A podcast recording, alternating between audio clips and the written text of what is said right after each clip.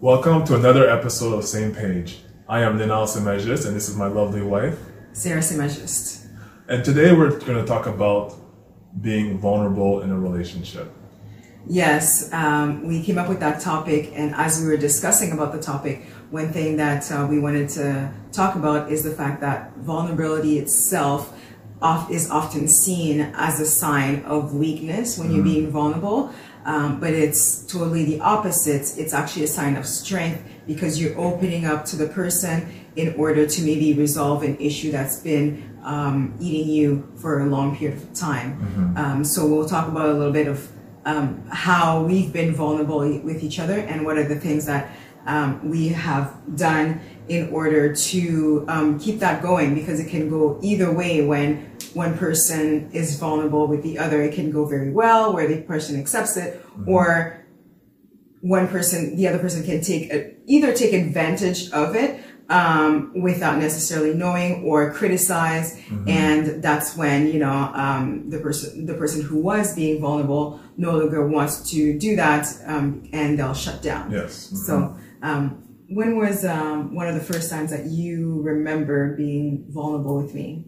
The first time was uh, we were still dating at the time, and it was right around my father's funeral. So I, I can't remember if it was before or after, but I believe it was before uh, the actual funeral arrangements. Um, and it was, it was just one of those regular those regular nights. Now, mind you, obviously my emotions were heightened during that whole period. Um, but we were just uh, just lying in bed watching uh, The Best Man Two. Um, and then there was one scene where um, I believe it's a scene where either one of the main characters like like, like you find out she she's ha- she's she's having cancer, um, and then they had, they're having this like family moment and whatnot, and I just started to just the tears just came coming, and like I couldn't control myself. I'm not necessarily a big crier. I'm uh, emotional, but definitely not a big crier. And for whatever reason, just the tear the tears just started, and then and um, I guess it just made me um, reflect on on, on, my father and, and obviously the life the, the life that we've lived uh, as a family and all that stuff. So it was it really it really touched um, it, it really touched something in my heart, which uh, which basically yeah opened those floodgates. And then Sarah was there, and then she started crying too. So we both cried together. So so, so that was the first time where I, I really felt uh, comfortable um, being emotional and showing my emotions to Sarah. And e- even though it was quite early, because like because like uh, Sarah and I met in December, my father passed away in January, so that was just literally like five weeks maybe into the relationship, Yeah, six was- weeks. So still it was, it was very, it was very, it's still very new. So for whatever reason, I, I felt comfortable. Um, we've already established this trust level. Mm-hmm. Um, so I, yeah, so I felt very comfortable um, showing those emotions. Uh, Sarah, so how about you? When was uh, your first time? Wait, I want to kind of comment on, Oh, on what you said. Um, so I do remember that time when, um, you know, we were watching this movie Mm-hmm. and when Leonard opened up to me and was, um, when I was seeing that he was feeling vulnerable, the way I received it at the time, the, the movie was sad. So already I just wanted to cry, right? Um, so seeing him cry just showed me that he had a certain amount of trust in me to really open up, um, share his feelings, not necessarily through words, but through um, his body language, facial expressions. And um, I felt like I had a duty to respond well to that. Although I didn't really necessarily think about it like that um, at, at the time, but when somebody is being vulnerable with you, it's like they're trusting you Yes. with something very important to, to, to them. So you sort of have the responsibility as the receiver of this vulnerability to, um, to handle it carefully, Yes. to respond in a manner that is gonna lead that person into wanting to do that more. And one of the ways is to also be vulnerable with the person At back. the same time, yeah. But um, yes, we can touch base uh, about that a little bit later, as well. yeah. hmm so, so yeah, so my question was, uh, when was the time that you can remember where you felt vulnerable around me? One of the first times that I really opened to, up to you about um, some of my insecurities was it, it was after a marriage actually. So yours was quite early on. We Yeah. were dating, but um, I sort of had a wall up, you know, um, when Leonard and I were dating, um, opened up gradually and gradually. And eventually, obviously, you know, I started trusting him and we got married. And once we got married, um, there's certain insecurities that cer- that started um, surfacing. One of them was the fact that um, we had decided to obviously live in Ottawa. And um, for me, that was a, a big decision. I always imagined myself living close to my parents, somewhere in Toronto, somewhere in Whitby, in Durham, Durham region or whatnot. And I had accepted to live in Ottawa, um, reluctantly, but I did, right? And I started feeling more and more insecure as time went by because I noticed that he, Leonard had his whole life here. He had his family, he had his friends, um, here and there he was getting invited to, you know, barbecues and, and family functions. And I would sometimes go with him, but I, I missed that about being in my environment, being in the environment where I grew up. And so I, I, eventually opened up to him, telling him that I felt really lonely here. And at the time, if you don't mind me sharing, Yeah. um, I'm not sure if you really understood what that really meant. Is that yeah, correct? that's correct. But at the same time, too, like I was wondering why uh, you were very um, hesitant on, on on on joining me to some of these activities because uh, for the most part, it's like like as, as everyone knows, once you get married, as soon as you get married, then you're almost like one. So you, you almost like you almost feel obliged to go to every social function together because then people start you know raising questions and talking about oh is everything okay when the wizards are like is she really just sleeping? Or is she, is she really just tired? Is she really just busy with work or whatnot? So people come up with all types of of uh, of uh, they come up with all types of stuff uh, that they create in their minds because of that situation. So for me, like, I, like yeah, so like I didn't really understand um, initially why you're so uh, so reserved and and so held back into joining me in those uh, um, in those activities. But then when you came to me with that, then at least for me, like I was I was able to start to understand because at the same time, as much as uh, you tried to explain to me, like I, I guess I didn't get uh, grasp the whole the, the total concept in a sense that in, in my head I'm like, well, she has she does have family in Ottawa, she does have friends in in, in Ottawa as well.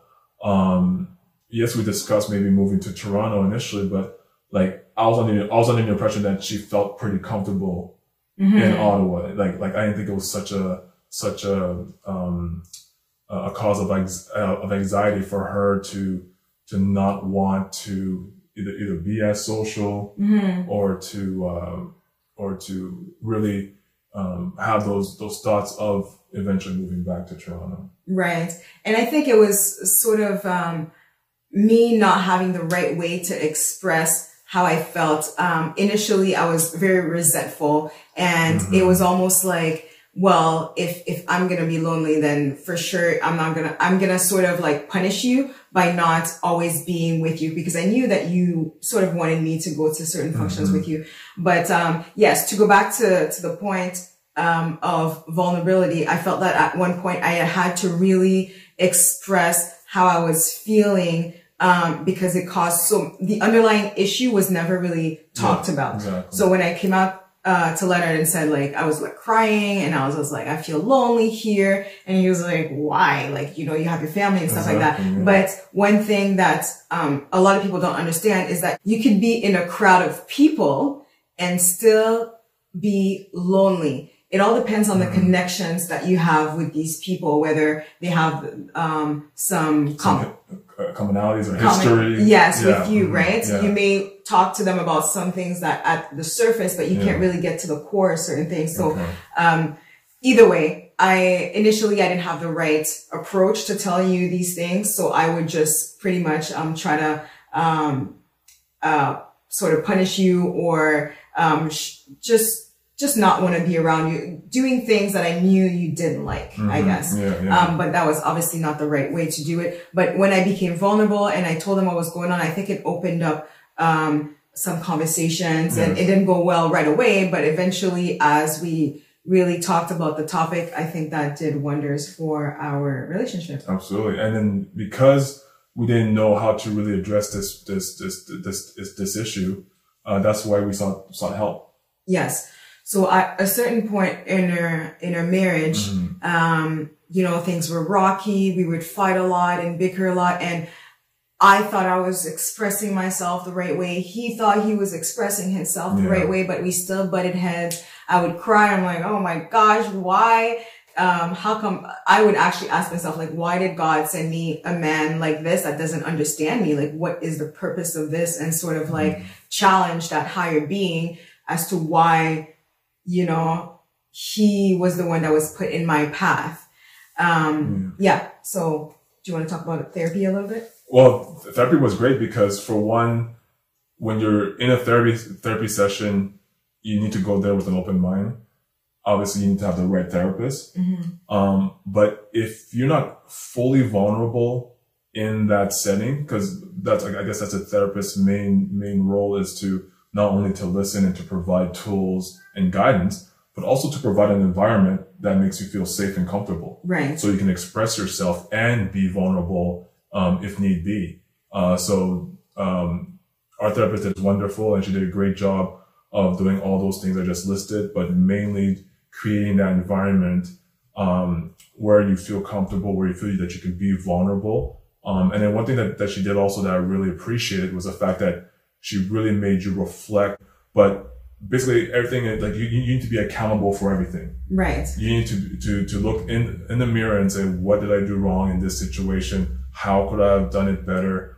Um, uh, what are um, some better ways where I could have expressed myself, so on and so forth. Yes, um, you you nailed it. She really put it in a safe environment where we um, were able to express whatever we wanted, and um, we opened up to one another. Mm-hmm. And I think she also just helped us rephrase certain things yes. we were saying, mm-hmm. as opposed to saying like I, I can't remember exactly what um, what the terms were, but like you made me mad. Yeah. It's more like I was mad because of this situation. Like, like, this, when you did this, it made me feel like. Yes. And then you have to continue the sentence. Um, cause I think as soon as you start pointing fingers, fingers yeah. you know, you made me this, then, um, the person shuts down and it becomes more like, well, you did this and you did that. It's not to, um, blame anyone. It's mm-hmm. to really find what was the issue. And it's more instead of um, we, me against you. Yeah. It's us against the problem. Yes. And, um, I think that did, that, that was wonderful. We, we had a few sessions with her and mm. even the strategies that she provided, um, we had taken notes and we were trying to use them. It's not always easy. Yeah. You know, when, when your emotions are heightened right. yes. and, um, but we try to find a way to like calm down and really say what we mean rather than like beating around the bush.